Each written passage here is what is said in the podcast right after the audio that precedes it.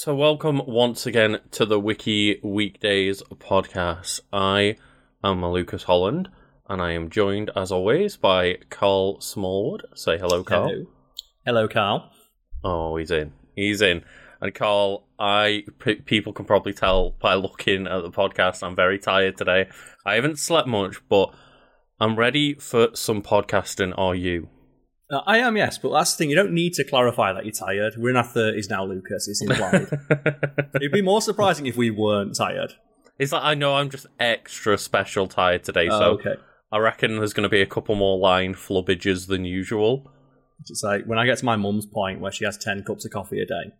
Jesus Christ. Yeah, I I'm at that point where like I don't know, since I hit about 29 30, Mhm. if I have a coffee like in the first few hours of my day, it just messes me up completely. Oh, okay. I like the ritual. I have like a little espresso machine next to my bed. Mm. So when I get up in the morning, I'll um, uh, get my exercise stuff out. I'll have a quick espresso. I'll read my emails and stuff, and I'll do exercise for the day with a protein shake. It helps. I I like does. you know when I was working in a restaurant, I was like, you know, a little bit younger, a little bit fitter, and Mhm. I was like, you know, cranking those coffees out. And then I I started working from home, and I'm like, oh no, but if I have a coffee, my tummy hurts. It's the weirdest thing, isn't it? When you're younger, you can like just like what shotgun energy drinks. I used to go on nights out and have like ten vodka Red Bulls. And it's like, why? I don't need the energy. I'm twenty. and now when I need it, I'm like, oh, can't can't do coffee in the first four hours or the last four hours of the day. It's Yeah. like great, great. It's like, where's the Red Bull for people whose tummy hurts? Where's that? I guess it's just kombucha, isn't it? That's the thing that you drink when you're thirty. Your stomach Right. hurts, you drink kombucha. How many people are going to be like drink matcha tea? I'm like, okay, okay. Okay. Drink turmeric lattes, so it just dyes your house yellow. God. Shotgun the walls, Karl. Have you ever seen that picture of that cat where it's like, oh, turmeric gets rid of fleas? It's like, I put it on my cat when my cat's just yellow. and it's just this tiny little yellow cat. And obviously, you can't let it go on anything because it's going to ruin it. So it's just like Yeah. behind like this screen. It's not allowed to move. Because it's so confused. like turmeric has a look at things and just stains them. It's ridiculous. It's like, I love me some Indian food, but like there are some permo stains on my oven. So it's like, I'll get my takeaway and I'll put it down, and the oil's on the bottom. Like, fuck's sake. Oh, That's not dear. happening. That's how you get the flavors, Karl. Just It the is. stains make the flavors happen. But we're not here to talk about Indian food, unless we are, because you know this is the Wiki Weekends podcast. I don't know what you're going to talk about. We could be talking about Yeah. anything, as long Should as there's a clarify that wiki for entry. clarify that for anyone who's like it's your first time listener or you're not, you know you're not getting the theme yet of just once a week me and Lucas will come in with one wiki we found on the internet. We don't tell the other one what it's going to be, and we compete for you, our audience at home. So let us know in the comments or wherever else you can, like social media stuff, which wiki you thought won this week. Sometimes No, no, no, theme, Karl. sometimes not. You've destroyed your own alliteration. It's which wiki won this week, not you thought. Okay, The- not there's no thinking about it. There's definitive answers. Which wiki won this week? okay, my So, bad, my bad, my you bad. know, let us know in the comments. But Karl, you are going to start us off this week, aren't you? Yeah, so Lucas, I've gone for just now a straight up Wikipedia entry on a very popular show. Perhaps one of the most popular shows of the last 10 years. A surprisingly and some would say depressingly popular. Also, there's a fly flying around my apartment. I did. I, apologise. did just see the little. whip. If someone just sees the raisin coming in, that's why. I, and um, that show it. Ooh, I, was going to say, like, we have had a, a bit of a track record between the first, like, you know, s- series of episodes here where I have also managed to bring in a TV epi- well, a TV show without Mhm. talking about it. Like, there's no, there was no prior conversation other than no, no. do we want to do a theme this week? And I said, well, we didn't announce a theme last episode, so no. But Yeah. I've also brought a TV show, maybe a less popular one. Okay, But so I'm gonna, we'll find gonna- out about that later. So my TV show that we're talking about, and as always, kind of link to the wiki referring to below, is The Big Bang Theory. And I can just see the look on Lucas's face. So Lucas, it's not as evident from like my setup because you can just see Mr. Skellington. hmm But but from yours, you can see you've got your YouTuber gamer shelf in the background. You've got your Stitch. You've got all your nerdish um, uh, accoutrements. We are both nerds, yes. We should be the primary demographic for Big Bang Theory. Yeah, and like you know, we use the terms like nerd and geek a lot. Mhm. Um, and that's not meant to be in a disparaging way because I have to clarify that when we're talking about Big Bang Theory. Because Big Bang Theory seems to be wanting to use it in a very disparaging way. And Yeah, and nerd and geek culture are more like it is what's popular now. Isn't it? That's the whole thing. Like Marvel movies are making like gangbusters at the movie studios, and yet you still have some people who cling to that um, label of "oh, I'm a nerd, I'm an outcast." It's like no, you just don't shower and hate women. It's like it's different. that's a different And- thing. That's not we're not we're not saying that's what nerds are. No, we're saying that there's a subset of nerds who cling to that like um, outsider status, who maybe that would refer to. But Big Bang Theory kind of helped bring nerd culture into the mainstream. Love it or hate it, and it is, as mentioned, one of the most popular shows of the last ten years. It is our generation's equivalent of Friends. Like what Friends was to Gen X, the Big Bang Theory was to millennials. I think, it's safe I to think say. obviously you would throw um, HIMYM, How I Met Your Mother in there as well. Mhm. Um, but that's yeah, kind of like the in between, isn't it? Yeah, there's definitely one of those shows that I should say, you know, spanned like ten seasons or whatever, and was the defining sitcom of an entire decade, basically. I think it should be held up as well. It's the last sitcom, as in like it's the last traditional format sitcom. Because um, something I like to discuss when it comes to like media and stuff, is especially long running media, is how it adapts to the changing landscape. Because ten years is a long time in television. Mhm. To the point where, and I think one of the best examples of that in the Big Bang Theory is the first few episodes of the Big Bang Theory, the first few seasons were about, I think, 24, 26 minutes long, which is fairly standard in you know television, isn't it? For like half an hour, you, it's 22 to 24 minutes long, so you can put in like six to eight minutes long of ads. hmm Yeah? Yeah. Do you know how long episodes of the latest season were in some cases? I mean, I don't. I would have, if you asked me without setting it up like that, I would have just assumed the entire show ran for half an hour, like, you know, Mhm. pl- half an hour including ads, so they were always 22, 24, 26 minutes. So, what's the least amount of like content you'd accept from a half an hour long time slot? I mean,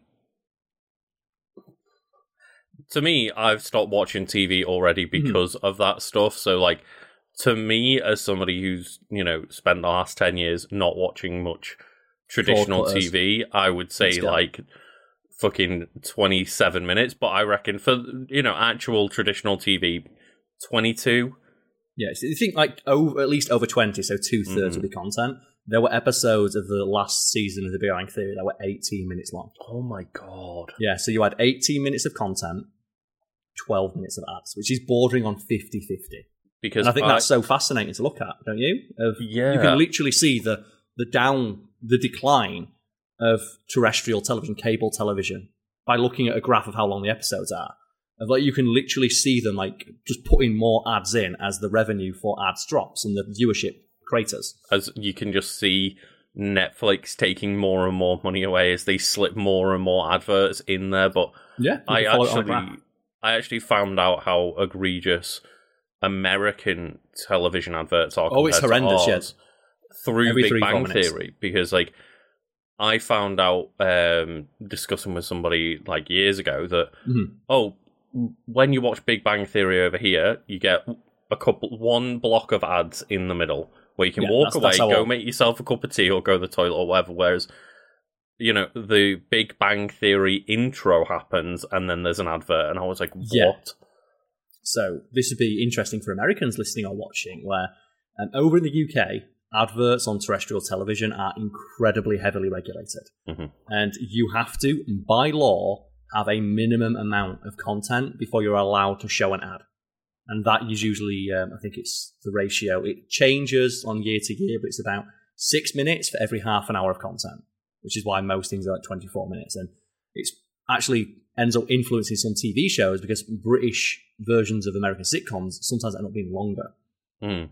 because Yeah. we get more content because they have to put more content in to run more ads, also to fit with that ad structure. And there's no such law in America, which is why you'll have like three to four minutes of content, then a 30 second ad break, then three to four minutes, and another 30 second ad break. And for British people watching, that's why when you sometimes watch American sitcoms, there'll be like you know just a one second of a black screen, or there'll be like a splash screen to lead you into the next scene because that's where in America that will be an ad break. Yeah, there's quite a lot of times where you you don't really notice it until you know about that. But Yeah, with the Big Bang Theory, they'll do like the zoom in to like the splash screen with the atoms on it, hmm and then like that will be, as you say, just a marker of that would have been where the Americans had an ad break, but we didn't, and you can see that that happens like maybe two or three times in an episode where we don't get ad breaks. It's like, oh, yeah, and I think you'll notice that a lot. Of Americans like can't believe that that it's literally enshrined in our law that you can't put ads in. And obviously, a lot of companies try and push that because they make more money when they can put more ads in. And a couple of things that have been done over the years um, include removing intros from syndication. Giant when a show's in syndication, they'll just not do the intro because Oh. that 30 second intro means now the show's 30 seconds shorter. That's 30 seconds more adverts. But the most hilarious one for me is that sometimes some studios or some stations, I should say, like airing um, old reruns, will ever so slightly speed up TV shows by like one or two percent. oh, okay. So they'll go, they'll speed the entire thing up by one or two percent, and then they'll send someone in. Joe, sometimes like you'll have like a, a hanging sentence. Hmm. Like we just had then, there was a, a brief pause there before you answered. They'll sometimes go to the effort of going in and getting someone to edit all those out. Like a speed, like speed runners where they try and like shave frames off a run to Mhm. save it. And you think, oh, why would you like do this to sha- save a few frames? Because over the course of a half an hour run, that saves you thirty seconds. That's Same one thing. extra advert you can slot That's in one there. extra ad, yeah. It's crazy, uh, but you know we're getting a little um, uh, beside ourselves there. So, The Big Bang Theory is an American television sitcom created by known enemy of entertainment Chuck Lorre and Bill Prady, known for creating probably one of the worst sitcoms, I think, which is Two and a Half Men. I fucking hate Two and a Half Men. I I remember when I was a teenager, you know, it was one of those background Comedy Central sitcoms that just I'd let run. Um and yeah, I remember going back and a few years ago being, oh, two and a half men. Just what was two and a half men actually like? And it is A way more unfunny than I remember, and B Horribly so, yes. somehow even more sexist and misogynist than I remembered, and I remembered it being bad. Yeah, and it's just Chuck Lorre is um, just awful, and like almost all of his sitcoms are terrible, including The Big Bang Theory. Which is like, you know, I do. It is a guilty pleasure for me. I consider it to be fast food television. You know, it's not good for you, but sometimes you just want a Big Mac. Sometimes I- you just want to while away twenty minutes. I did enjoy the first couple of seasons of Big Bang Theory, especially as they kind of tried to make it more about, you know, the hardships, quote unquote, Mhm. of being a hyper intelligent professor at a university while also being a geek. It's like the first part I can't uh, associate with, but the second part I can. Yeah, it's also fun to hate watch and just see what kind of stuff they portray as being like you know nerdy or um, niche. Like the episodes where it's like them queuing up to go watch Star Wars, and it's portrayed as this like, oh, who the hell's going to queue up to go watch a Star Wars movie? It's like fucking everybody. It's Yeah. Star Wars. Yeah, Oh, but- it's definitely the what Chuck Lorre imagines the mainstream media imagines geeks to be. Yeah, it's that. It's like um, you know that whole thing. It's like um, a, a stupid person's idea of what a smart person looks like. Mhm. It's that. This is like you know a non-nerd's idea of what a nerd looks like, and their idea is like it's almost bordering on shit from like the eighties. Mm, yeah, Like they like no to- right down to like you know the fucking like the thick rimmed glasses and the well actually, which to be fair, we've all met that guy. well, I've never met five Karl, of them in a row. I've never met that kind of joke. I've never met five of them in a row though. That's the thing. Four, four Which of them, a right? group of five. So the show originally centered on five characters living in Pasadena. And can you tell me the names of all five characters, Lucas, for five bonus points? That'll be nothing. Uh, do I get podcast points though? You get podcast points, yeah. Okay, um, so that would be uh, Leonard Hofstadter, Sheldon Ooh, Cooper. names. Um, this is where I the first two I can do full names, and then it's um Howard, Raj, and Penny. Howard Raj. Ooh, Howard Raj. And Penny, right? Penny, yeah, okay, Penny. I was double checking that Penny count was one of the main five. Yeah, I was going to say because there's the four geeks and then Penny, and then obviously they introduce like um, Amy, Bernadette, and then a couple Yep. of other like of the side character geeks as well, And Stuart, yeah. and So, Stuart, uh, of so- course, yes. As Lucas said, we have Leonard Hofstadter, played by Johnny Galecki, who's an actor who's in a lot more stuff than I expected, because he's like a really big, like, that guy. Do you know when you're like watching a movie, like, hey, it's that guy. That's Johnny Galecki. He's in so many movies where he just plays like slimy businessman in the background, or toady businessman or underling. Let me tell you, I had a shock when I rewatched Mr. Bean the movie, and Johnny Galecki turns up on a motorbike as the sleazeball boyfriend. Yeah. I was like, no, no. How is he like the the dirty, like weedy, just untrustworthy boyfriend on a motorbike? Like he's not badass enough to play that role. Is that thing like the guy's got some range? Then we have Sheldon Cooper, played by Jim Parsons, who is another one where like he's basically playing against type. Like the guy has been typecasted as a fuck, but something you'll notice if you watch Big Bang Theory is that near universally in every episode, Sheldon wears long sleeve shirts, Hmm. and one of the reasons they had to do that is because um, Jim Parsons, who plays him, is yeah, Jim Parsons. Yeah. Um, he's really fit in real life. Like he's a former basketball player. Joke is so tall and awkward. Oh, right. Like okay. he played basketball in college or something, so he's really in shape. Mhm. So they had to do that to hide the fact he's got quite defined muscle definition. It's like he's supposed to be a nerd who never stands up, who never does anything. Yeah, he is meant to be like opposed to exercise in almost every way. Yeah, and then we have um, Penny, played by uh, Kaley Cuoco. Hope I'm pronouncing that correctly. Aerospace engineer Howard Wolowitz, played by Simon Helberg. And astrophysicist Raj Koothrappali, played by Kunal Nayyar. And then we've got um, Amy Farrah Fowler, played by Maya Biak, who's an actual, or Bialik, I should say, who's an actual microbiologist in real life. So she actually Yeah. has the same degree her character does. Um, Bernadette Rostenkowski, played by Melissa Rauch. And then st- comic book owner Stuart Bloom, played by Kevin Sussman, who I think is one of the characters I ended up liking the most in later seasons. Because I don't generally like the sad sack character, but there's just something about the character of Stuart where I just feel so fucking bad for him. But But at the same time, you don't because he ends up like living off Mhm. um, Howard and Bernadette like in later seasons and guilting them into continuing to like live their rent free for doing fuck all. But I think it's just the the actor who plays him. It's like it would be in Mhm. a- another Chuck Lorre sitcom, Two and a Half Men, the Alan. I fucking hate the character of Oh, Alan. God, yeah. And Stuart's essentially the same character, but there's just something about the actor I like more. And it's kind of weird because I ended up liking um, Alan Cryer, I think his name is, or Jon Cryer, who plays Alan. I like him as an actor, but I don't like the character he plays. Not at all. No. And here's something that actually surprised me, and this is something fans of the show, which believe it or not, folks, it does have, will point out when you say that it's got canned laughter. The show was filmed in front of a live audience for all episodes. So every single one of the 279 episodes produced were filmed in front of a live audience. And yes, they really are laughing. Boy, does it feel like canned laughter though. That's the thing. It feels like canned laughter, but fans of the show will very be quick to point out it was filmed in front of a live audience. And as with all things filmed in front of a live audience, how much they massage those reactions is up for debate because it says here that it was filmed in front of a live studio audience that was like, you know, handled by Chuck Lorre Productions. Mhm. So like, his own production studio was like mixing the final sound edit and there are those clips out there of like, oh, here's a guy with a really distinctive, obnoxious laugh. You can hear in multiple episodes doing the same laugh. And they could have had the same guy in for multiple tapings, or as many, my- including myself, suspect, maybe they just piped in this guy, like, you know, some laughter Mhm. to um, uh, fill out an otherwise bad joke.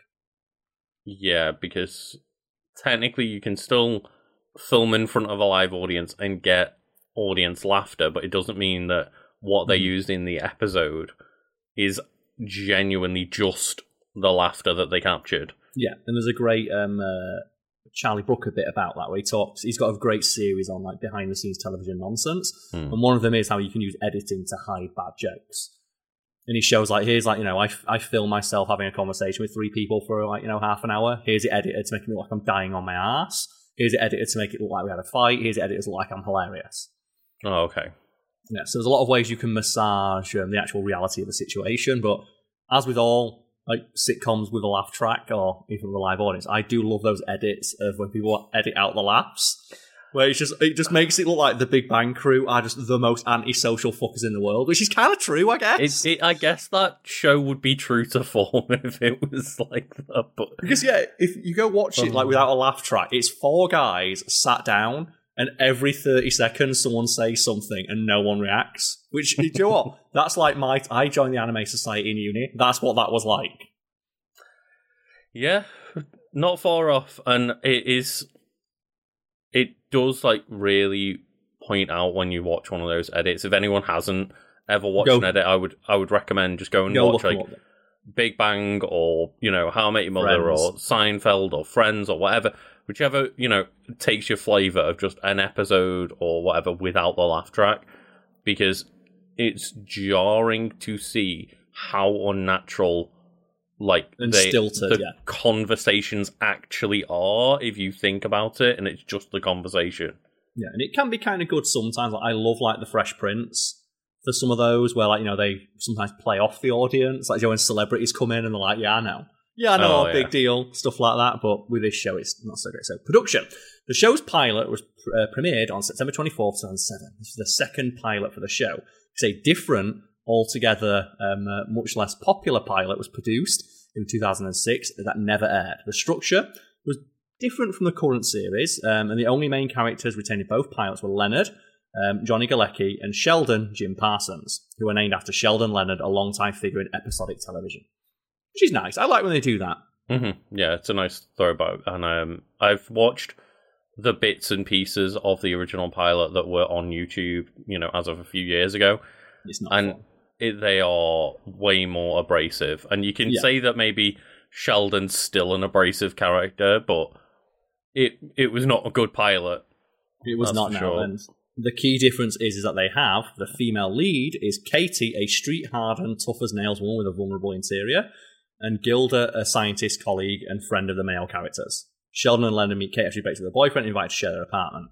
Gilda is threatened by Katie's presence. Test audience is reactive negatively to um, the female characters, but like Sheldon and Leonard. And it's just one of those things of like, yeah, there it is. There's the Chuck Lorre sexism coming in of like a woman feels threatened. And I think That's I a woman written by a man, all right. I can't remember if it's the same actress or not, but I I remember them having the um like nerdy love interest to Leonard, and I think it might be the same actress that was in the pilot, It seems like to a be, re yeah. uh, ca- you know a reworked character. the only two actors it says here that came um, carried over were Johnny Galecki and Jim Parsons. Like, Right, they okay. retooled the concept and it was picked up Mhm. and became one of the most popular shows on television. As I said, rivaling Friends in both like you know the length of its um, uh, series run and popularity and money made. Because the reason I like to compare it to Friends. Um, rather than How I Met Your Mother, is that Friends very famously had the ensemble cast, Mhm. who were the highest paid people on television. And then So I think it's like- ended up repeating itself with Big Bang, essentially. Yeah. Where they were paid like I think towards the end, similar to with Friends, a million dollars an episode plus a shit ton on the back end. So they got like a kickback on all the syndication rights, which are considerable.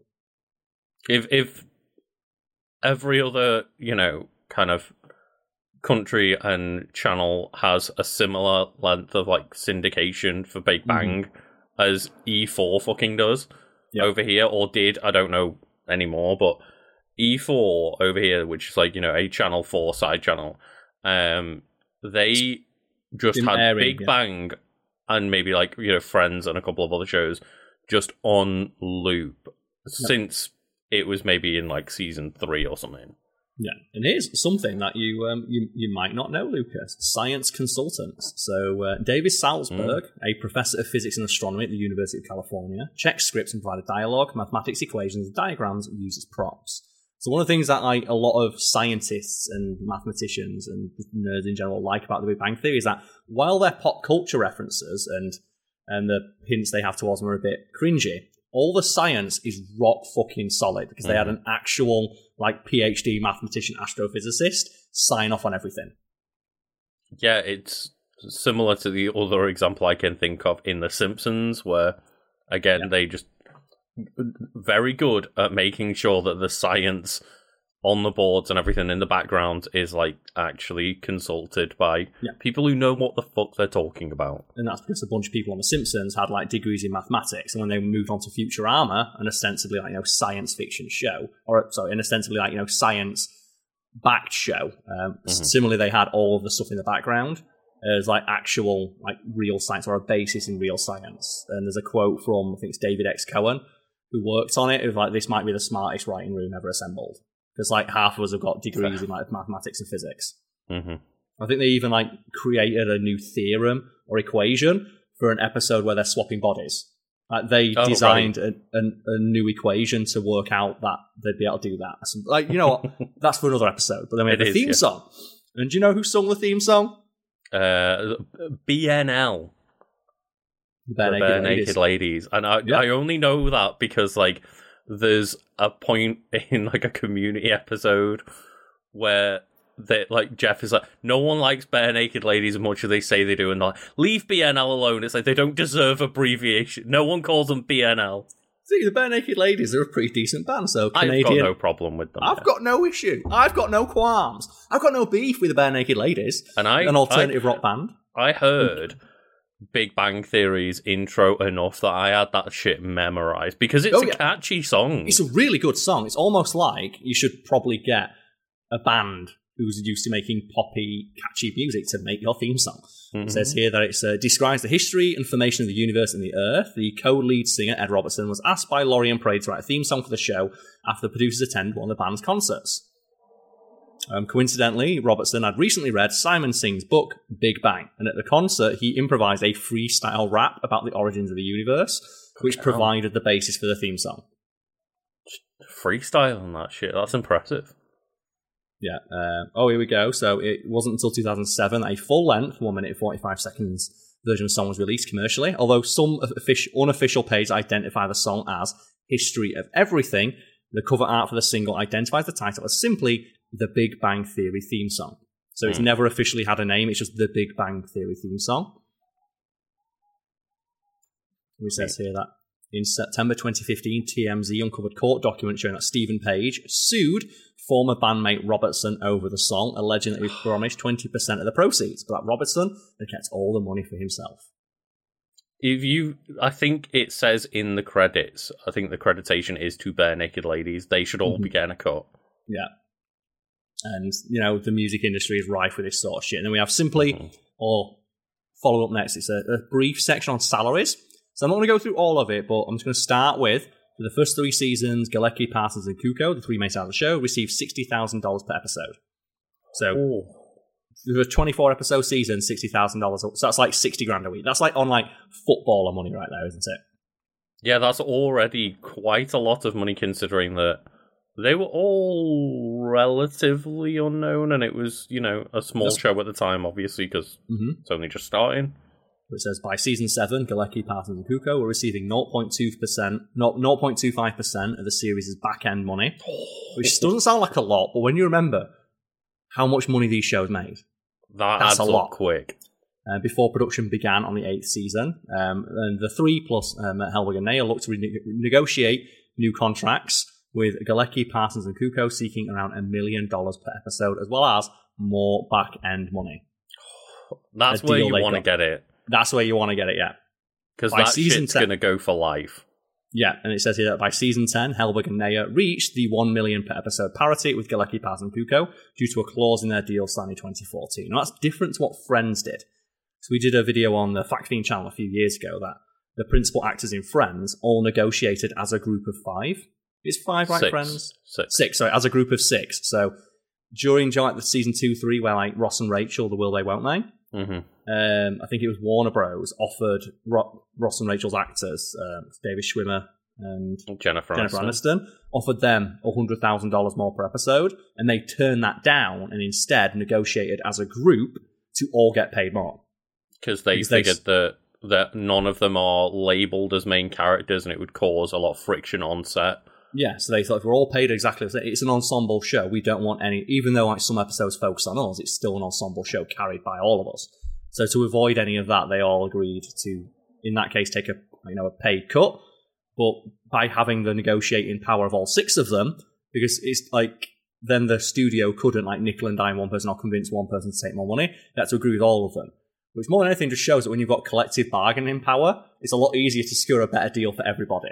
It's weird, isn't it? Like a group of workers all coming together and deciding that either they all get benefits or none of them get the Mhm. benefits.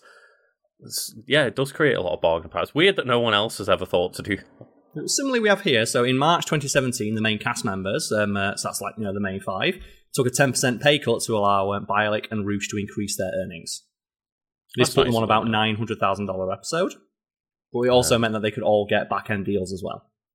Yeah, that's that's good of them. So, and so they did do it- something similar to that, yeah. it is like obviously a bit different in terms of Big Bang Theory because yeah, there is a hierarchy of the three main characters, Mhm. the two other guys, and then the eventual love interests of two of them as well. Yeah. Yeah. But I would say that it is an ensemble show similar to Friends, where you know those main five are in every episode.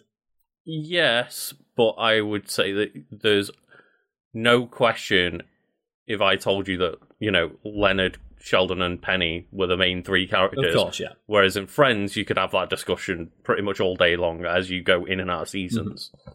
And then we have like you know just a couple of sections now, so we're getting a bit long in the tooth here. So Lucas, I'm going to allow you to pick what we choose to go through. So let me bring up the sections here. So we have um, recurring themes and elements, which include science, nerd media, Leonard and Penny's relationship, Sheldon and Amy's relationship, Soft Kitty Howard's mother, the apartment building elevator, and vanity cards, or reception.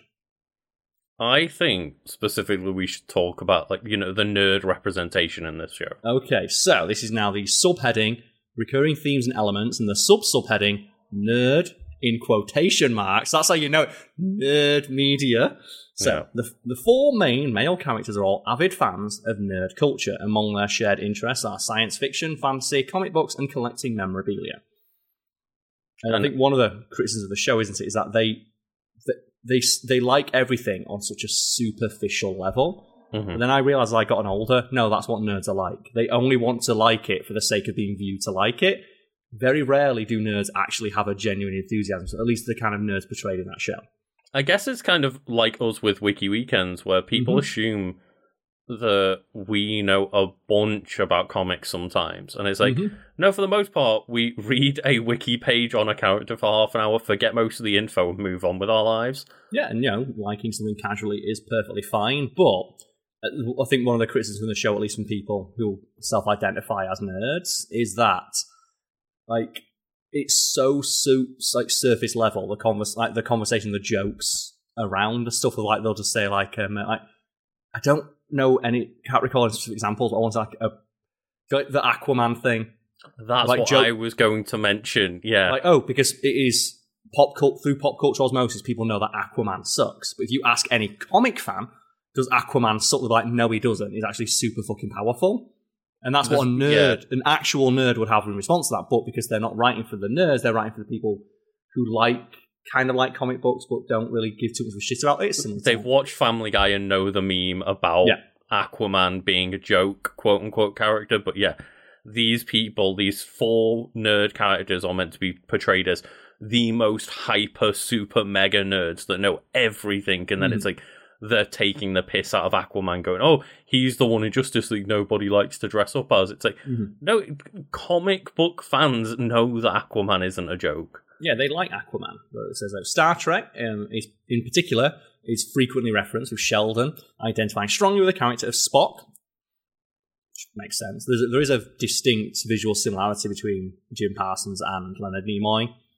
A little bit, yeah, and um, I'm surprised that the, the amount of Star Trek cameos they've got in The Big Bang Theory. is like They've had so many cameos. the, uh, the off the top of my head, I know they've had um, I've got Leonard. Nimoy, George Takei, and Wil Wheaton um, Yeah. prominently as well.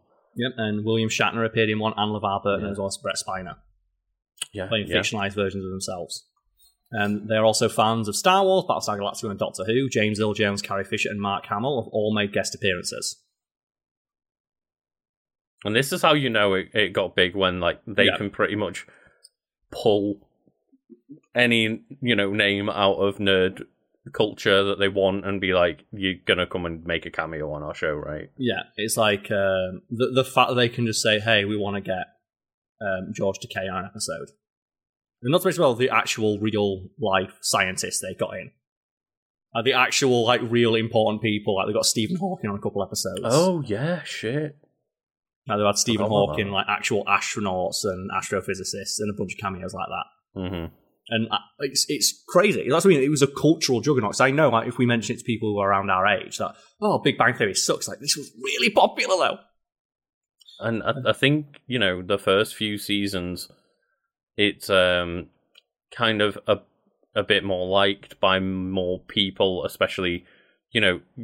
I think a, a lot of people that I've spoken to that are you know nerdy geeky people like mm-hmm. myself and you, I quite enjoyed the idea to start with because it was mm-hmm. oh it's a show about geeks. Cool this is for us. And then It's you slowly realize over time that like oh no it's not. And then i think they did an okay-ish job of making it bearable to start with but Yeah. the episode that lost me was just when they get stuck like on the side of the road doing like the star trek um cosplay photos and stuff and like Mhm. people start launching like um milkshakes at them and stuff and it, like the show actively says like look at how stupid they are for cosplaying Yeah, look at how pathetic these characters are for like trying, in, like having an interest that they take so seriously and is such a big pivotal part of their lives.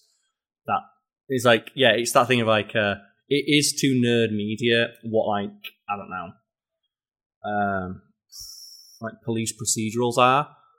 Mm. Like CSI is to actual forensic science of like, okay, you get the basic gist of what we're trying to do, but you get almost everything else wrong. It says here, speaking of comic books, uh, Wednesday night is the group's designated comic book night, um, because that is the day of the week when new comic books are traditionally released. The comic book store is run by a fellow geek and recurring character, and yeah, I like Stuart, he's alright. On a number of occasions, they themselves have dressed up as pop culture characters, including The Flash, Aquaman, Frodo, Superman, Batman, Spock, The Doctor, Green Lantern, and Thor. And then, you know, because it's Chuck Lorre and you've got all that sexism in there, as a consequence of losing a bet, the group um, are forced to visit the comic book store dressed as Catwoman, Wonder Woman, Batgirl, and Supergirl. yeah and it's always those super cheap like inflatable-esque muscle suits that, Mhm. that like you know Yeah, it's- no it's always- actual yeah. nerd would go buy to wear for an outfit But someone, would- like, you know, we don't want to shit on people like Well, you want to show your fandom, but people okay. like that, yeah that dedicated or supposedly that into this thing, would have like prop accurate costumes. and they all have well-paying jobs so can Yeah. afford to get the good costumes right Yeah, like they wouldn't be wearing like the hundred dollar off the rack Superman costume. No, and uh, you know, I've I've worn like cheap cosplays in the past, but yeah, you know, these people have the money and the know-how and the passion to go out and get some better looking suits. So you put you see all the detail they put into like fucking building a penny a home PC TV setup or Mm. whatever it was, and like all this shit. Like these are these are people who know what the fuck they're doing. Yeah, and it says here. This is something I didn't actually know. So DC Comics announced that to promote its comics, the company was sponsoring Sheldon to wear Green Lantern t-shirts because um, Sheldon, in near enough every episode, is wearing a DC character t-shirt, usually the Flash, which actually became Flash like, or Green Lantern or something. Yeah. And a detail I kind of like, that's not mentioned here, but we've done an article on, so I'll just reiterate it here, is that um, you can actually get a hint about what Sheldon's mood is going to be based on his shirt. And it's Oh. kind of low key genius because the character, while never outright stated to be, um, is confirmed by the actor Jim Parsons to be autistic. He's always said, I, I play him as if he is autistic. I did a lot of research on it, and I've had a lot of people who have autism talking to me about how they relate to the character of Sheldon. He is just never heavily conf- like he's heavily autistic coded, but Yeah. he's not ever mentioned on the show. I don't believe to ever be autistic. Yeah, and a lot of criticism was levied against the show in its early seasons for like you know portraying him as weird. And they kind mm. of, to their credit, they do soften that in late seasons. And a lot of that to do with Jim Parsons and the level of like creative control he had over his characters. Like, no, I'm not going to do that. And he did a lot of mm. his own independent research, and they say that because of that, he has trouble expressing his feelings. A lot of the time, he'll try and do that through his clothing, and it's only something that someone who's really into comics would notice. So, for example, like when he's wearing like um, Flash t-shirts and stuff like that, so like you know his general, that's his default mood. Mhm. But if he's in a bad mood, you'll see him wear sometimes a red Green Lantern shirt. And red Green Lanterns, people don't know. Do you know? Remember Lucas? Red Lanterns is just anger, right? They're angry, yes. And then sometimes he'll wear a blue one, which is uh, love or compassion, I think, or Mhm. hope. Another one's a pink one. Like when he first meets Amy, I think he wears a pink one, which is love. Oh, okay. And just little things like that. Like if you look at the outfits he wears, you can get a detail about his mood and how he feels in that scene. Yeah, that that some- as you say, that is pretty low key, really clever. Yeah, it's like, you know, this is a character who struggles to express himself through his words, so try to do through his outfits. And that's something Jim Parsons talks about of like there are a lot of little subtle things I did after speaking to people with autism or people who like, you know, know people with autism. hmm And it's Yeah, like, you that's know, cool detail. Yeah, and I just I thought it was, and the only time it ever pissed me off is that when they have an episode where he um, he's in, intensely jealous and they make him red because he's angry. It's like no, because jealousy on the Green Lantern spectrum is green. orange. It's orange. Oh, on the on the Green Lantern spectrum, yeah, I, should I was orange like, one. I just thought you were talking about the color associated with envy, and I was like, oh, well, green for Green with envy, envy, right? yes, but it's like in uh, the Green Lantern universe, orange is the color of avarice, not red. Mhm. And it's like who, who'd have thunk it? Big Bang Theory gets it wrong sometimes, but yeah. So I think we've we've learned a bit. Yeah, We've had a discussion there, but you know, there's much more to cover. But this is Wiki Weekends. We don't go into too much detail, so just a, a broad discussion about just like Big Bang. Theory. Just like Big Bang Theory, deep we're not going to actually get into any of the issues. Oh dear. Just yeah, we talked there for longer than two episodes of season ten of Big Bang Theory. There's Holy more shit. content in like the wiki. It was discussing one quarter of the wiki page than there is in two episodes of the final season. So, is it time for adverts, Karl? It's time for adverts. Yes, go on, Lucas. So, Karl, that was just my funny little way, funny to me at least, to try and introduce ourselves to our, our, our break segment within the podcast. But we, unlike the Big Bang Theory, do try to regulate how many, you know, we advert breaks that we have during our podcast and stuff. And we like to just have a nice midpoint break here. And I guess if you are looking to sponsor the podcast, as we've mentioned before, you can Mm-hmm. contact us at wikiweekends at gmail.com. Uh, that is in the description below. Mhm. And here is where we would like to, you know, place a sponsored segment for you if you're interested. But, Karl, we haven't got a sponsor. We, Yeah, so let's promote our own stuff, I guess. So you we are our your own sponsor. Yeah, why not? That's the thing. We got to go plug someone else's stuff, not to plug our own. So yeah, uh, I guess you can just go follow me over on twitch.tv slash legend of Kanto. And I am currently doing a, a Resident Evil 4 knife only challenge run. I'm Ah, be honest, knifing them Ganados. yeah, I'm doing that on Monday nights and then Tunic Tuesdays on my Zelda nights. And then I couldn't find good alliteration for Thursday with Pokemon, but Thursday is my Pokemon night. Mm-hmm. It's like turns out there are two Pokemon that start with like the TH sound, and that's Thundurus and Throh. And Oh. neither of them are Pokemon or names that are ideal for like Throh Thursdays. I'm like, Yeah. well, people, what does that mean? Yeah, that's fair enough. And like for my end, I also have a Twitch stream. Um, every Friday night, I will play Metal Gear Rising Revengeance. I have a bunch of dumb stuff associated with it. I have um, uh, like specified like specific emotes, including like you know the Nano Machine Sun emote from Armstrong. Every time you sub to or follow my channel, it'll play a random quote from the game because you know why not? Why not lean into it? And the other thing I like to promote is that um, uh, my um, Carly Rae Jepsen released a, a new single this week, so go listen to that. I know Okay. she doesn't need the promotion, but I just thought she released a new song this week, and yeah, go listen to it. No, Carly Bay. as, I was going to say, as Carly always refers to her, Carly Bay Jepsen. Did I ever tell you I had an ex who got really mad that I used to say that? like because like I think my phone background for a joke was a, a picture of Carly Rae Jepsen. Hmm. I did it as my phone background. It was really funny because like, I used to make that joke all the time. It's like, who's that? I went, it's Carly Rae Jepsen. It's like, oh, it's just a singer that I like. It's really funny. I had a crush on her when I was younger, so I thought I'd make my background. It's like, why have you got another girl as your background? So you thought, I'll change it if you want. But then I, when I'd listen to like Carly Rae Jepsen, you get that Spotify thing pop up. Like, Mhm. why are you looking at pictures? It's like, no, it's just the album. I like her songs.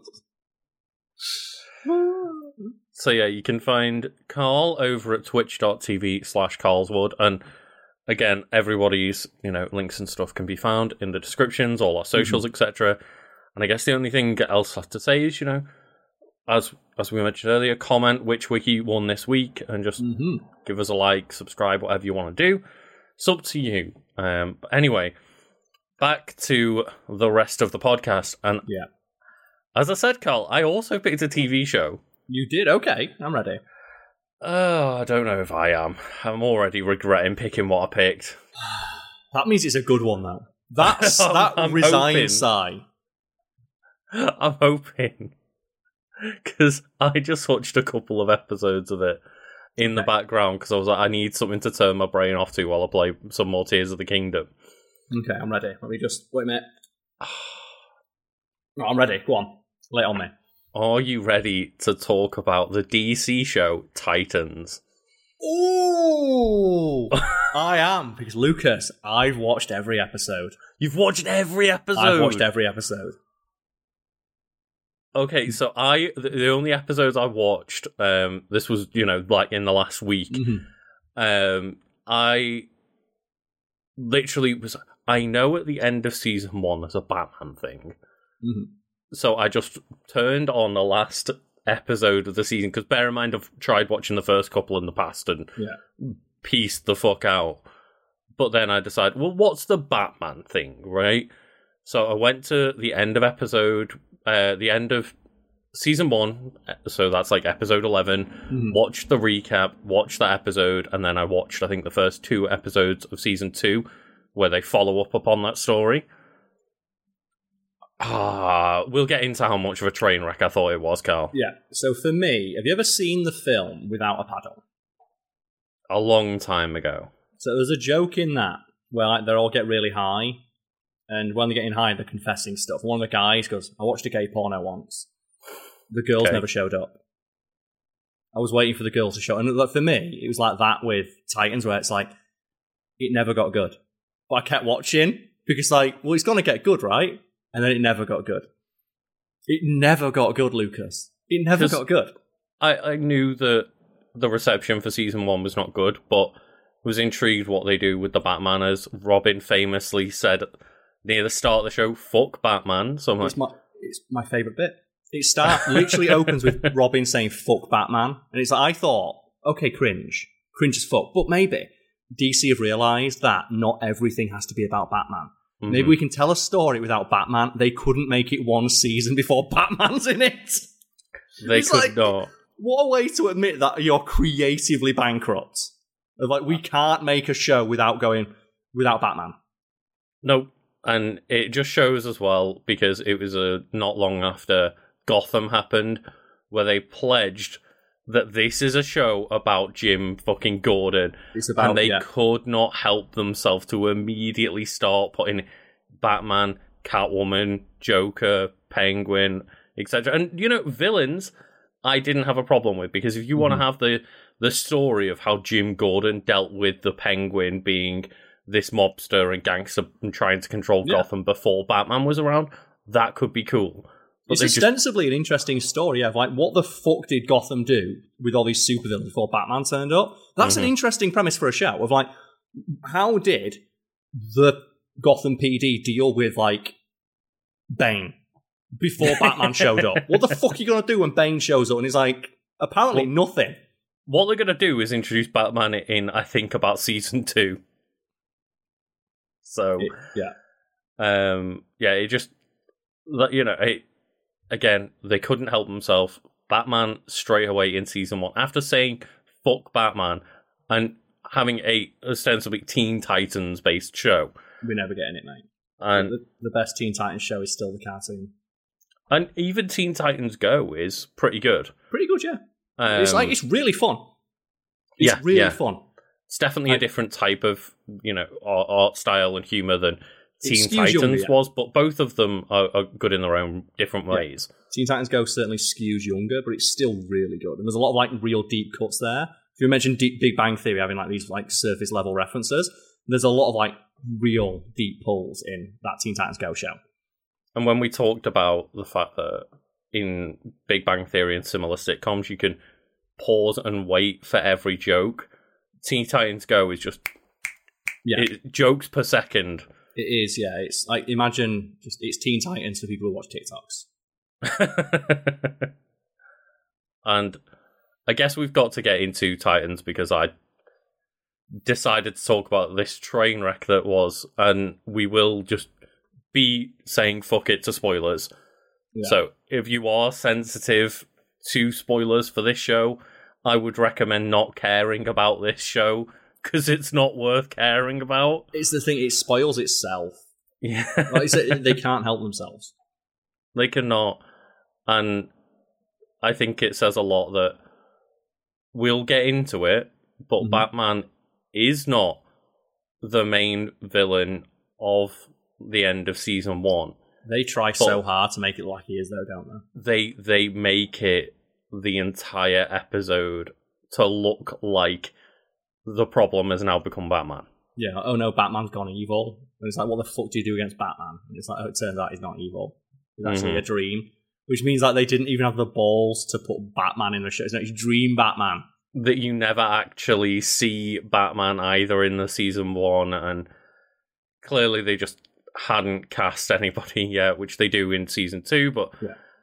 uh, just let's get into it, shall we, Karl? Yeah. I will say about that scene, divorced of context, that is a very cool scene, and it showcases how scary Batman will be to fight. Where it's like fifteen guys with machine guns walk into a dark room, and Batman like kills them all.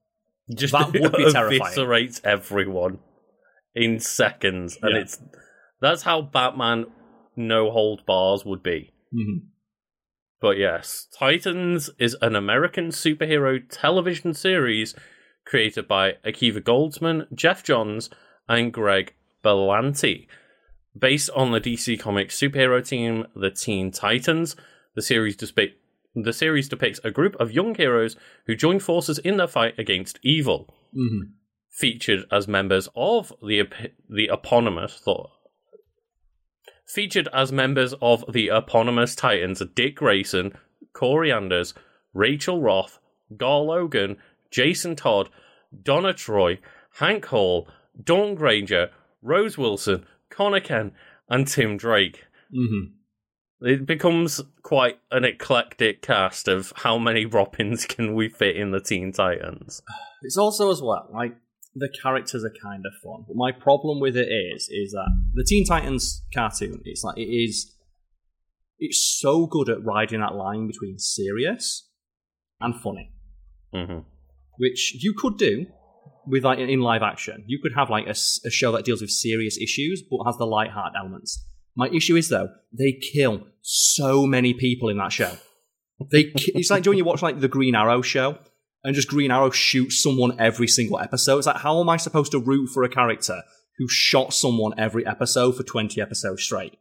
Because by the end of season one, he realizes that that's a bad thing to do. So he should be forgiven for all his sins, but then Yeah. keep going and being a vigilante and not murdering in the uh, the seasons. and that's the thing, yeah. It's like by the end of season one in like Arrow, like he is the biggest mass murderer that city's ever seen. Like he is inarguably the worst villain in that show.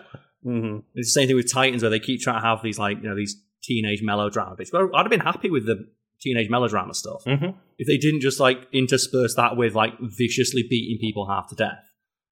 because it again like many dc things having the problem since the dark knight trilogy happened they take themselves way too seriously Yeah, which just clashes horribly with the tone of teenagers with superpowers, which they could have done. I would have been very like you know. Do you know what show did that well? Young Justice, which was incredible, yes yes really good or Teen Titans. that's the thing if you want a fix a teen titans don't watch titans you've got young justice teen titans and teen titans go that all have different flavors of doing the teen titans characters and the dc teen characters well Like, There's Um, already a better version of this show that exists. Yeah, in multiple ways. And it's just I mean, I don't I know that this clearly did not have much of a budget. But It's, It's- fucking Warner Brothers. it's th- there's no It's fucking Warner Brothers. it is. That's the- but- they own everything. But they like to spend a little and get a lot back. Yeah. And it's just the idea that they wanted live action Teen Titans, but well, we can't afford to have a cyborg man in the budget. That's fair enough. Yeah. the CGI would have to be constant in every scene. And then, how about we put Beast Boy in, but he can only turn into a tiger, and he will only use that power once every two episodes. The fact that even in the latest season, he can't turn into any other animal. it, it is like I, I was like pulling my hair out of just like how do you know that thing of like when you watch like the the classic things like Star Trek of like you show them use like their gun to solve every problem. It's like why don't you just do Mhm. that? It's like the amount of times I'm looking like turn into a tiger. Yeah. And he's there, he's like hiding didn't from have any budget left for the episode. He's like he's like hiding from villains. Or I don't know what to. Like turn into a tiger. turn and the fact that he only ever turns into a tiger and he never thinks like because that's the, one of the interesting things about Beast Boy is that how, how is he going to get out what the creative problem solving that he comes up with with his powers of like one episode where like you know Cyborg throws him as like a vole and he turns into a blue whale halfway through. Yeah, exactly. Just uh, why, if you could turn into one animal out of any animal, you would probably be fuck it. Let's turn into like a giant blue whale and just jump from rooftops and crush people. It's and that's one of the things like the fact that he only ever turns into a tiger and very Uh. rarely. Very, very rarely. So that's one character missing, one character with just a, a non-move set essentially, Yeah. and then I think Starfire CG looks real bad on her It powers, and then rough, yeah. she's super neutered again in terms of not being able to fly and you know do all of her extra stuff. It's just she kind of shoots a bit of fire out of her hand. Yeah, and I will Um, say, characterization wise, she is closer to her comic counterpart, where she is a very sexually charged character, and they Mhm. portray that in the show where she's like, you know, flirting with a fucking a lot of men. But I'll say, like, that's the one time where I don't mind you deviating from the comics because that comic trope is really fucking sexist, and Yeah. the Starfire in the Teen Titans show was much better because it's like fish out of water, and that led to a lot of comedy. Yeah, they, and the they really flirtation was more innocent. they really wanted to have Robin and Starfire be adults, and then um, Raven and Beast Boy be teenagers. So you keep the Teen Titans aspect of it, but oh, now we can show Robin and Starfire being able to go and fuck around. Yeah.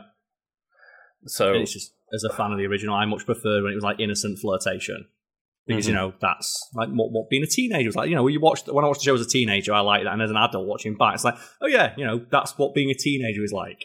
It just reminds me of that thing like you know, innocent teenage flirtation. I don't need to see them kill people. Yeah, and just oh, it it really hurts me to just see that picture of I I don't associate I'm just gonna go look up a the- picture of the cast now. Yeah, I don't- Tit- I want to look even at the, the, the original four. I'm just looking at a picture of them here. Is that I guess Robin kind of looks like dark gritty Robin does, but then like even Raven, who at least has the grey skin. some. Well, she's got pale skin. She's yeah. still yeah, a, a white and she, girl and she has like the thing on her head as well. Uh, she doesn't in this picture. She Oh. she gets at the start of season two. So they weren't even willing to commit to the diamond in the head Yeah. look for Raven yet, and Oh, I- I, I almost forgot as well. then I forgot about Dove and Hawk, mate. oh yeah yeah they, they I come, forgot about they in. just put in like adults. yeah. Um, I forgot about that's all they put in like Kimiko, but not Kimiko. Oh, little- is, that little, who? little baby Kimiko with the eye patch? Oh right, to okay. Slade's daughter. Oh, And yeah, as I say, I've only watched a few of these episodes, but that was enough for a for me to watch the first two, I think, episodes of season one, and say I don't want to watch this anymore, and then Yeah. just go in. Well, what does the Batman bit look like at least? And it was just it was a bit better, but not much better. And then, as we say, it all turns out to be a dream, Karl. of course it does, yeah, because that's cheaper. So, I guess we can do a quick bit of premise, and then I'll talk about my, my rage and frustration. Do it, yeah.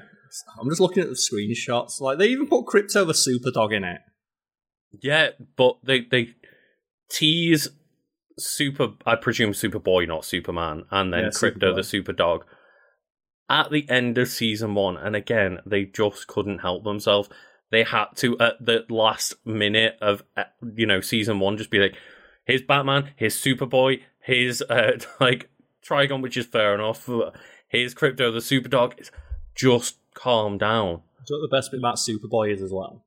Like he's Superman, so he's completely invincible. Mhm. They have multiple times where they have fist fights, and like Superboy won't help because they don't want him to. Because they- he's too they- powerful or something. No, they have bits where it's like, okay, we need to break into this army thing, and you have Robin saying, "I'll do it," and it's like Superboy's right there. right, yeah. Yeah, it's that thing of like, obviously, because the budget can't. It's, that Superman problem, isn't it? Like the Justice League of Mhm. Superman will just walk in and solve every problem. So, like, if you watch like Justice League Unlimited, they always have Superman conveniently busy saving the day somewhere else because if he's there, it makes no sense why you're having a discussion about what you're going to do to solve the problem. And it's but they just have it, and they'll have like, they'll show Superboy just sat eating a sandwich while they're discussing. We don't know what to do against this problem. Superboy's right there. He's invincible. It's that thing, isn't it, of when you've got characters like Green Arrow and Batman Yeah. sitting in a room with Superman and the Flash. Superman and the Flash can ostensibly beat the Justice League if they wanted to. Yeah, Batman's basically admin in a lot of the comics. he, he bankrolls them and works admin. And we're, you know, being hyperbolic for the sake of comedy here. Like, don't it is a- come in the comments of like, oh, well, uh, Batman does this and Wonder Woman provides it. It's Superman and the Flash alone are so powerful. And Wonder Woman is also up there as well. Yeah. But when you've got Green Arrow and the Batman and Martian And they're sat next to each other. and It's that thing- yeah. And it's like That's the thing. I don't mind that they're there. It's just that I don't like when you've got Robin talking about I should be in charge. I should lead the charge on this dangerous mission. When the bulletproof, invincible person with laser eyes is sat next to him. And that's another thing that they couldn't help themselves with, and it does make a bit more sense when it's an aged up Robin that's already said Mm-hmm. fuck Batman straight away is just introducing Dick Grayson almost immediately. Mm-hmm. Um, and again, it does make sense with Robin being so much older, but that again, so many of these things could have been a wait for season two moments. Because you know it's not hard to tell a good story with the base few characters of Teen Titans. It's really not. Do you know what I've noticed while I'm looking at some of the posters for Titans, and they just straight up fucking lie on the posters sometimes because they show Oh, Beast Boy with they show Beast Boy with green skin. Yeah, so they're showing him like mid transformation and stuff. Because people don't know Beast Boy. One of the reasons why he's green skin is because he was experimented on and he's Hmm. ostracized and becomes a part of a freak show. And the reason why he ends up joining the Teen Titans is because he, he finds that sense of belonging. And they kind of have that in the show. It's like people pick on him for having green hair. And it's like, Luke's a someone with brightly coloured hair. Do you buy for a second? I mean, people can't tell very much, but I do. Yeah. I do colour my hair a bit of pink in it at the moment. But he's ostracized when you clearly see that three of the four characters in that original main cast all have brightly coloured hair. Yeah. It's like I know they're not ostracizing him, but clearly it's not an uncommon thing. But uh, Titans follows the young superheroes of the eponymous team as they combat evil and other perils. I don't know what else they're fighting, just Perils. perils, like perils, sure. Uh, disbanded when the story begins. The series sees the team return when the original and new members reform the Titans, but it's just straight I away. forgot that episode Teen one is the Titans are done. begins with the Titans are over. Oh, it was in media res, and there's whatever the fuck that shit is. So the Titans fight crime throughout various locations, including Detroit, San Francisco, Gotham City, and Metropolis. So wherever it's cheapest to film, got it. Yep. Um, so the first members of the team to appear in the series are Batman's former vigilante partner Dick Grayson, known as Robin, uh, extraterrestrial Kory Anders, who is Starfire, empath Rachel Roth, who is Raven, and shapeshifter slash maybe not shapeshifter in this show, Gar Logan, who is not Beast Boy but is Beast Boy. Is it even a shapeshifter if you can turn into one thing? Exactly, It's just they should just call him Tiger Man. Tiger Man. Yeah. So it's like, I'm reminded, I mentioned like Justice League Unlimited. There's a great episode of that where it's like all the heavy hitters are busy with like some thick shit in space. And They have a hmm. parade, and they have to send the fucking jobbers down to the parade, and all the crowds like, ooh, the like Shining Knight and stuff like that. Who Oh, the no. fuck are these idiots? And they, they have to deal with the fact like, oh yeah, God, like we're like total jobbers. No one knows who we are because Superman just saves the day. They could have done that. They could like played off that insecurity heroes might have, like in a world where Batman and Superman exist. What the fuck is Robin gonna do? Speaking of jobbers, Karl, Okay. Dick Grayson is later Dick Grayson is later revealed as one of the original Titans alongside half Amazon Donna Troy and crime fighting duo Dawn Granger and Hank Hall, aka Dove and Hawk. God, I they should have got their own show so they could stay the fuck away from Titans. The actors are great, but it's it's so weird because they're clearly mid thirties to forties, Yeah, yeah And they try are- and talk about how they're about how, very adult. and they're talking to like Robin of like we were all part of the same team together. It's like Robin is clearly like fifteen years younger than them. It's so weird. And I don't actually have too much of a problem with what I saw of the cast, to be honest. The cast are fun. They've got good chemistry. They they were doing a good job with the schlock they got given, and I actually think one of the the standouts of you know again playing the character that they've been written well was um not Dick Grayson, Jason Todd Yeah, he like, play- he's such a little shit. as the the shit eating Robin that's like nah man I'm the best. I was like Yeah, I dislike your character, but in the sense of like, he's doing a good job in that role. yeah. He's like, oh, I'm hot shit. I'm the new Robin. Mhm. Fuck you. And He's also the only one who looks like he's having any fun. exactly, He's the only one who looks like he's having fun being a superhero. But these shows are supposed to be like, you know, oh, I'm watching this as escapism, and it's like, oh, being a superhero must be great, and it's just them crying because their lives are shit. It's like, oh, well, I life shit, and I ain't got a billion dollars. Well, speaking of when life gets shit, Karl, I'm just gonna I'm gonna go to it because I watched, as I say, the recap from season one, episode eleven, Mhm. where it tells you what's happened so far in a couple of minutes, and then next thing I know, Dick Grayson is lying in a pool in his garden where his kid runs out and like comes and plays with him, and then Dove, his wife, is pregnant with a second child Mhm. And then Jason Todd comes in a wheelchair to his house and says Batman's gonna kill the Joker. Yeah, and it's as well that I mentioned like the age of the actors there. That's really uncomfortable. They mentioned that like, Jason, uh, Dick Grayson had a relationship with Dove. I, I think in the flashbacks, he looks really young. They tr- they like play him to be quite, and it's like, hang Yeah. on, because I, th- you know, he's meant to have just recently been part of the Teen Titans, so he's meant to be young adult. yeah. And then, as teen you say, ti- like, the emphasis there is on teen. and uh, obviously, Dove and Hawk were also part of that team, but as you say, there does look like there's an age disparity, especially like Hawk. Hawk looks like he's got a good 10 years on Dick Yeah, Grayson. I think it's well because the actor is just so massive. Yeah. Like, he's he's a huge dude. He's a good actor. Mhm. I just wish it just doesn't suit that show. But yeah, it, it's just very strange, and that you know, it's Gotham is way worse than it was. Uh, do you remember the Riddler? Well, I went in to fight the Riddler. Turns out Riddler uses guns now and shot me in the spine, and I'm paralyzed. And that's from that's from Jason Todd. And it's what? Oh yeah, Commissioner Gordon's dead. Okay, Gotham's gone to absolute shit, and Batman's about to cross the line. And you- Lucas, you know what happens if if Batman crosses the line, right? It's like there's no coming back, and the only person that could save him is you, Dick. How many people have the Titans killed up to that point? How many people have like. Dove? How many people have like Dove and Hawk killed? That's what makes the show so annoying. Mhm. So that, let's me, it's the same thing that Arrow kept doing, where like Oliver Queen shoots someone in every episode of season one. He kills a person, and then in all his flashbacks, he's murdering people left, right, and center. Mhm. So we're chasing this guy. He shot a woman.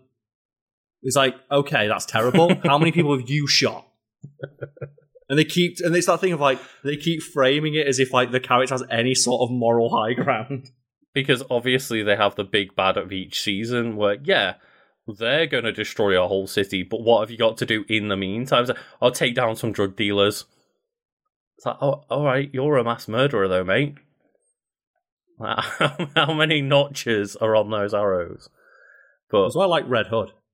It's that whole thing of like the Batman quote of like, oh, if you kill, if you kill someone, if you kill a murderer, the number of murderers in the world remains the same. So like Red Hood's like, okay, so kill twenty, got it.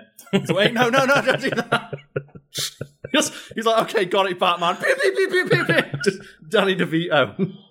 That is that is what's terrifying about Red Hood is Yeah, that he's like, he just shoot them all. Batman's like, I'm never going to use a gun because that's what killed my parents, and I'm, I'm never going to cross the line and kill a person, even though we, you know, he definitely does. Um, He at least But- cripples a few people. exactly, many people, but yeah, just Red Hood's like, fuck it, it's the get guns are going, and um, yeah, so you get all that a backstory about Batman, and then Dick Grayson goes to you know a terrible Gotham because there's prostitution is the most awry. Like they could not make it more clear twenty times. There's a lot of prostitutes here. But He's, he's lousy with prostitutes. Um, As So- we all know, the what- the sign of cultural decline is the presence of the world's oldest profession. but God, you know, there's prostitutes everywhere. Yeah. It's crawling with people punching each other and a lot of prostitutes. Why does anyone living there? I don't know. It's just that thing in it of like, why the fuck does anyone live there? And then the But It's, like a war zone. I mean, like that's the. I remember Yeah. watching this. episode. It's a war zone. And then He you go gets- to and the next episode, you see where he's living. It's like he's perfectly fine. It's like, why the fuck is anyone there? um, because yeah, Dick Grayson gets in a taxi at the airport, just waiting in the taxi rank, and he goes, "Oh, can I go downtown?" He's like, "I I don't do downtown. Can I go to midtown? I don't do midtown." He's like, "Okay, so why are you a taxi driver then?" to I tell get you, that Gotham is shit, but you are just eliminating your entire business by not driving anywhere in Gotham. Yeah. And anyway, uh, he gets you know something like Batman, like Dick Grayson reaches out or tries to. Uh, Batman doesn't, you know, reach back, and then Mhm. Joker turns out he's been thrown off a building into a car. Oh, and no, not the tried Joker. Batman tried to kill him, but failed. Um, So you can't even so do Dick- that right. no, he, he he failed his first murder, and then uh, the Joker's you know in critical condition in the hospital. Robin goes like, "Look, Batman, you I know you tried to cross the line, but you haven't yet. You still can be redeemed." So then, what Batman does is he says, "All right, bet," and he murders Joker in critical condition in the hospital, and then immediately goes to Arkham Asylum, murders everyone, and it's not just the supervillains. He murders the actual, you know, just clinically insane regular people in there. He kills the guards. He kills the nurses. Mhm. Like, oh, so you've immediately gone from what could have been an interesting story to Batman's completely irredeemable. Yeah, you just realize, wow, it's super easy.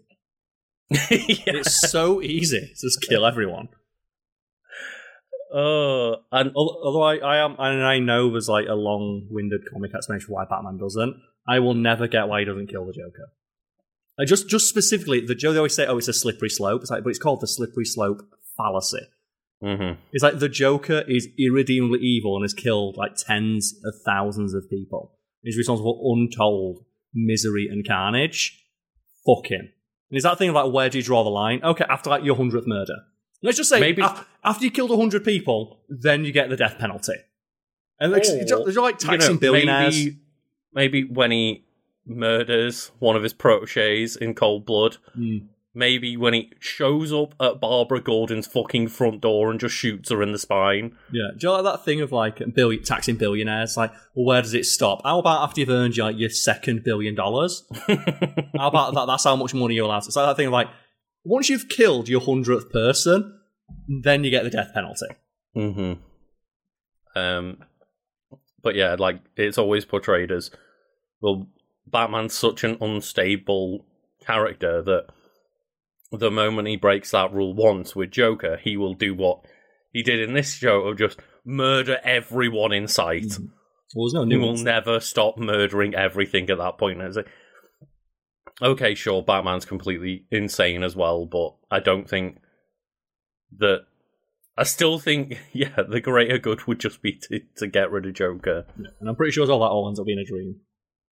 So yeah, it does all end up being a dream, but Because you, You know, know- what? That show would be too interesting.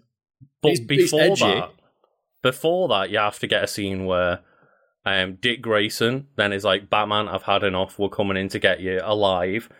Um, they send in, you know, a bunch of the Gotham PD Mhm. with like machine guns and shotguns and demolition experts, and the captain, and then also Starfire just behind the lines as well.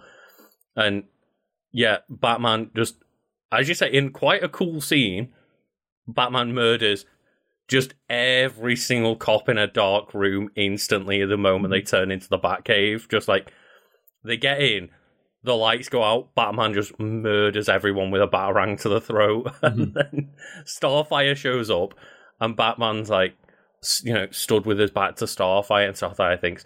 Oh yes, of all characters, I have the drop on Batman. Yeah, the guy Batman just turns around and freezes her to death. It's just that thing, isn't it? Like, I've got the drop on Batman, that guy who beats up Superman on the reg. the guy who Superman's scared of. I'm gonna get I'm gonna get a drop on him. Um, so then they just drop a building on Batman. They drop Wayne Mansion on top of Batman, and then Robin goes and murders Batman. And it turns out it was all a dream. That whole five years was a dream to try and convince Dick Grayson to become evil for Trigon. And the only reason it existed is so they can put stuff that was interesting in the trailer to convince you to watch it. Exactly. And Uh, again, they don't have a Bruce Wayne. They don't ever show Batman's face because they haven't cast him for the next season yet. And it's all just a bullshit hypothetical to, as you say, get people hype and get people like myself sticking around because it's like, well, I, d- I wasn't interested in the first couple of episodes, but they did show a trailer where like Dick Batman. Grayson and Batman come to a head. Like that could be interesting. Is there any trope that puts you off watching something harder than it was a dream? Probably not. 'Cause that's the things that most like shows at least wait till the ending to do that, so you feel pissed off, but you've already watched it. They At least this, you're like, done with it. Yeah, that's I mean you, they say it, but it's like that thing and it's like ah, you already watched the entire thing. Fuck you. This one, episode two of like season two. It's like so you've already you've pulled the rug out from under me, but you've not done the thing. Of, you should save that for the end of the season. Well, it was the end of the se- It was the end of season one, but that was se- yeah.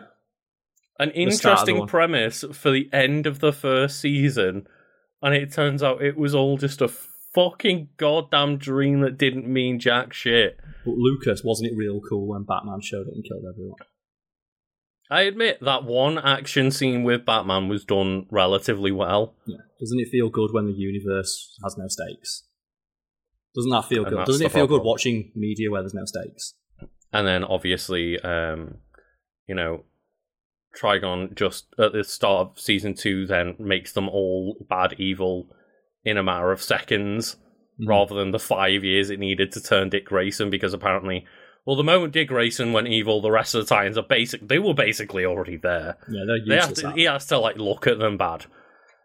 Um and everyone else is like, let's get on board, let's all go super evil and then all for obviously murder, yeah. Raven just looks at Dick Grayson and goes, Dick Grayson, you're a good guy though. He's like, Oh shit, yeah I was. Okay, let's I let's forgot. end Trigon. I forgot it was, guy. evil. It's a I- Trigon. I forgot he was a good guy. How many people he like fucking viciously beats after death? So Trigon, you know, the season finale spent five years simulating Robin's life in his brain and manipulating him to become evil. And Raven goes, "It's gonna be okay. It's gonna be okay. You're a good guy." And he goes, "Oh shit, yeah, I forgot that. I did forget that." And then they all go against Trigon, and it's all And happily ever after. Yeah. Isn't that great? I hate when TV shows do that. Of like the thing they like, you know, leave the cliffhanger on gets solved in the first episode Yeah, because they don't want to because they want to introduce a new big bad that you then have to get hype for to get Because- another season made. of course they didn't want to, you know, end season one on Trigon because why would you do that in a Teen Titans show? It's like they could have at least ended that again. It could, the end of the season could have at least been that of just getting rid of Trigon and then we set up. But they set up the idea that oh no, season two is going to be all about evil Dick Grayson and the Titans getting corrupted, and then it's just solved with Raven being like, yeah, but how about you don't? And I will say that maybe the the my favorite thing. I, I had subtitles on because as I say, I was just playing Of Zelda. course, yeah. Wanted something in the background, and I think maybe my favorite thing is the fact that they captioned Dick Grayson as just Dick, so it leads to when Dick Grayson is like playing with his kid. Just the caption "Dick growling," Dick's growling comes up. it's and it's- really, really immature, like- but it's actually super funny. And then just he continues chasing him through the house. So it's like his dick continues growling. Like, just casually in the background, just seeing the caption, dick continues growling. I'm like, just, oh no. just gives you a little giggle. Just a little giggle. And that was maybe the most enjoyment I had out of watching those few episodes. But I think the most enjoyment you can get out of that show is watching out of context clips of like people like dressing him down, like "Shut up, Dick." And it, it, I know that it's just a nickname for Richard, and we're being a little bit silly, A little bit immature. but sometimes it's just fun to be a bit immature. And It's so I funny really- to see Batman say it. Like, Dick, Dick, Dick, Dick. You really thought this would all come down to this. It's like, yes, Batman. So you can just take the screenshot out of context, yeah, can't you? And be like, oh no, when your girl wants to go another round, it's like, Dick, you're not ready. it's like, I just, I will just, you know, we've got critical response here. we've already had the Um, Lucas response. That's enough, right? The the Lucas response. What was the critical response? I'm curious. Bad. I hope he just says that. Just critical response. Bad. So, I guess this is. Um, I'm presuming this is audience because they go for Rotten Tomatoes. Metacritic had 11 reviews of season one, um, and it averaged 55 out of 100 It's rating. fucking rough, it. You can't even get And 11 then- people to review that shit. and then Metacritic didn't even have a season two or three rating because I No one- guess no one deemed it worthy of reviewing after season one. Oh my god, there's, a, Um, there's a new new season out. It's on Netflix. There is there's season four coming out, or that is out, and um, the Rotten Tomatoes. I again, I have to assume this is audience and not, you know, Yeah. actual critics because these are surprisingly high. Of season one, a seventy-eight percent positive rating, Mhm. eighty-one percent positivity on season two, and hundred percent positivity based on twenty reviews for season three. And I guess at that point, maybe it's just because the only people left watching are the people who really like it. Yeah. Why do they not just lean into it being like melodrama? Like Riverdale did really well, and Mhm. that's wank. And I can see with the cast being good, if they, uh, uh, presumably, it if it does get better, it does focus more on the interpersonal relationships. But Mhm. the the cast seemed decent.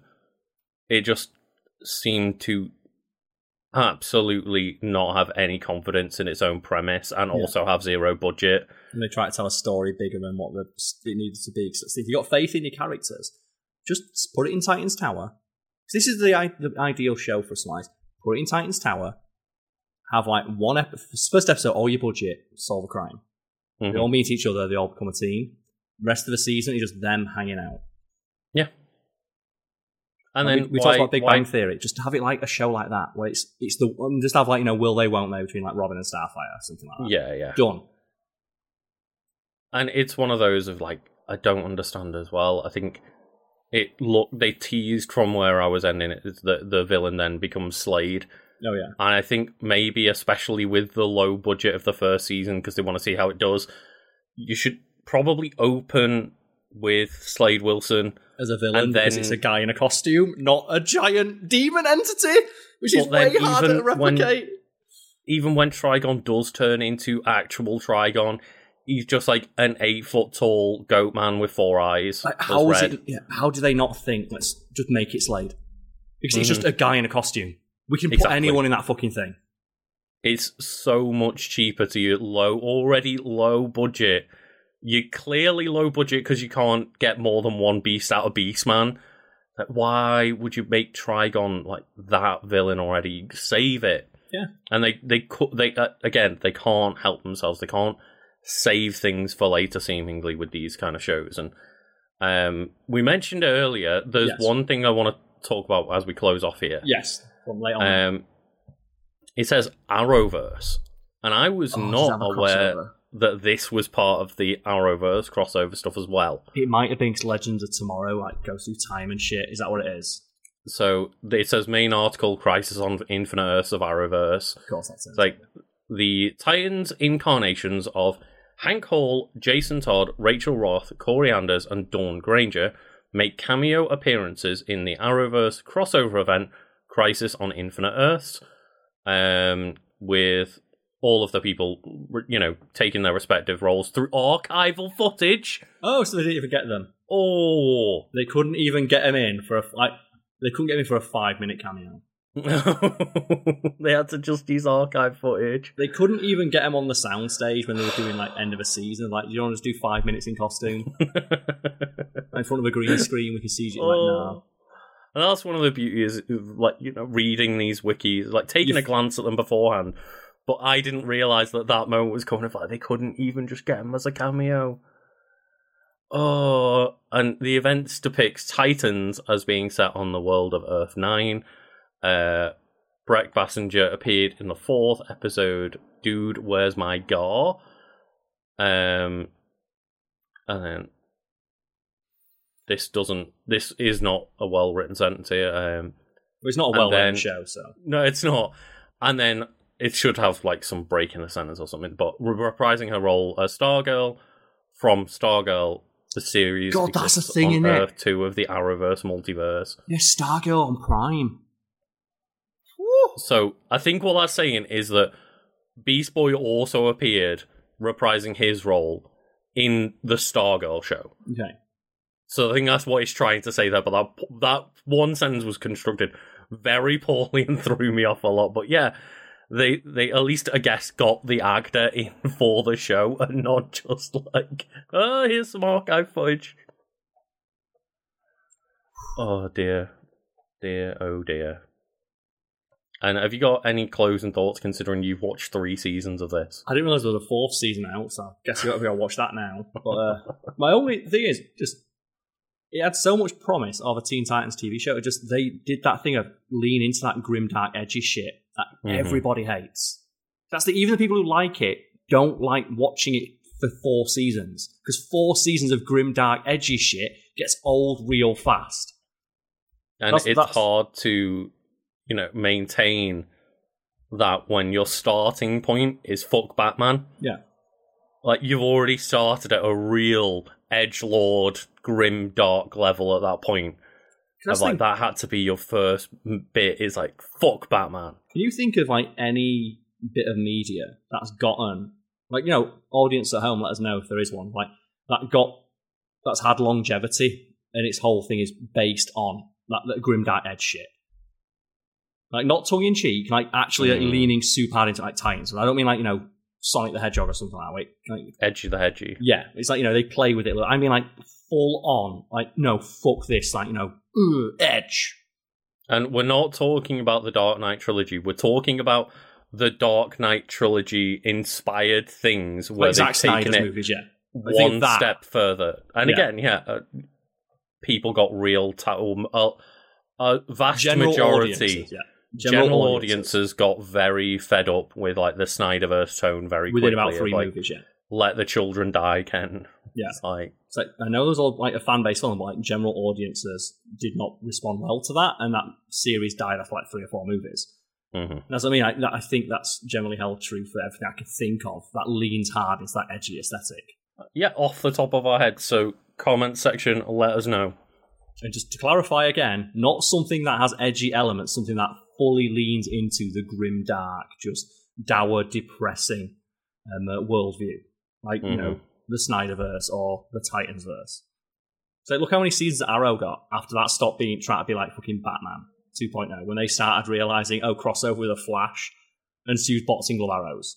They got like Well, twelve that's the thing. seasons Yeah, because Arrow was that initially, Uh, yeah. And they know, leaned away from it so hard, because they saw the success of the Flash, right? and also because the Flash like- came out and was super light-hearted, and you know Grant Gustin gave a very inspirational, hopeful performance rather than like everything is bad. And it's like people really enjoyed that. Do you know what it was? It was the relationship between um, Oliver and the lady playing Felicity. It Mm-hmm. was that Stephen Amell and that lady. Their relationship is what changed the entire tone of the show. And you'll have Hmm. fans of the original grim dark tone say that's the point where the show got bad.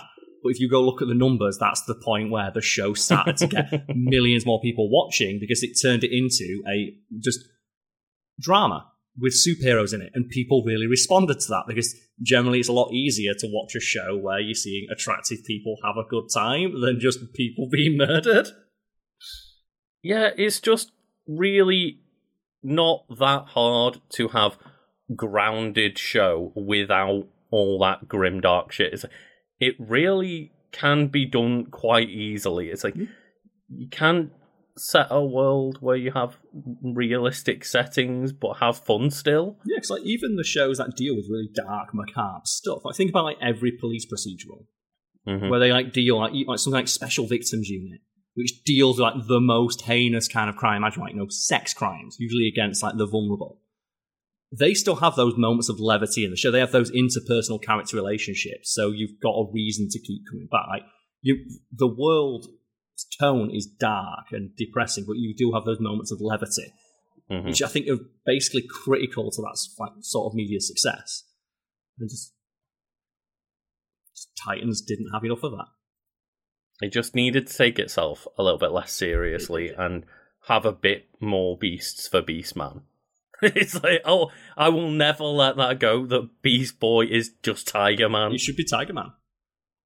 is is depressing, and the fact that you said you know you've watched three seasons of it and he just never became Beast Boy, he just stayed Tiger Man, He never gets green skin. and he never gets green skin. So I was Yeah. hoping, oh, maybe what they're going to do is he'll go through a secondary mutation, he'll get his green skin. They never do that. it's a shame. What a shame. And, you know, A lot of wasted potential. speaking of wasted potential, don't waste the potential of um, the next episode of this show by not liking and subscribing. That was a bad segue. it was, it was. Uh, thank you all for watching, and I know this was a bit of a longer one, but hopefully everyone enjoyed it and let us know which wiki won this week. Some good stuff in there, yeah. Just, you know what? Fuck Titans.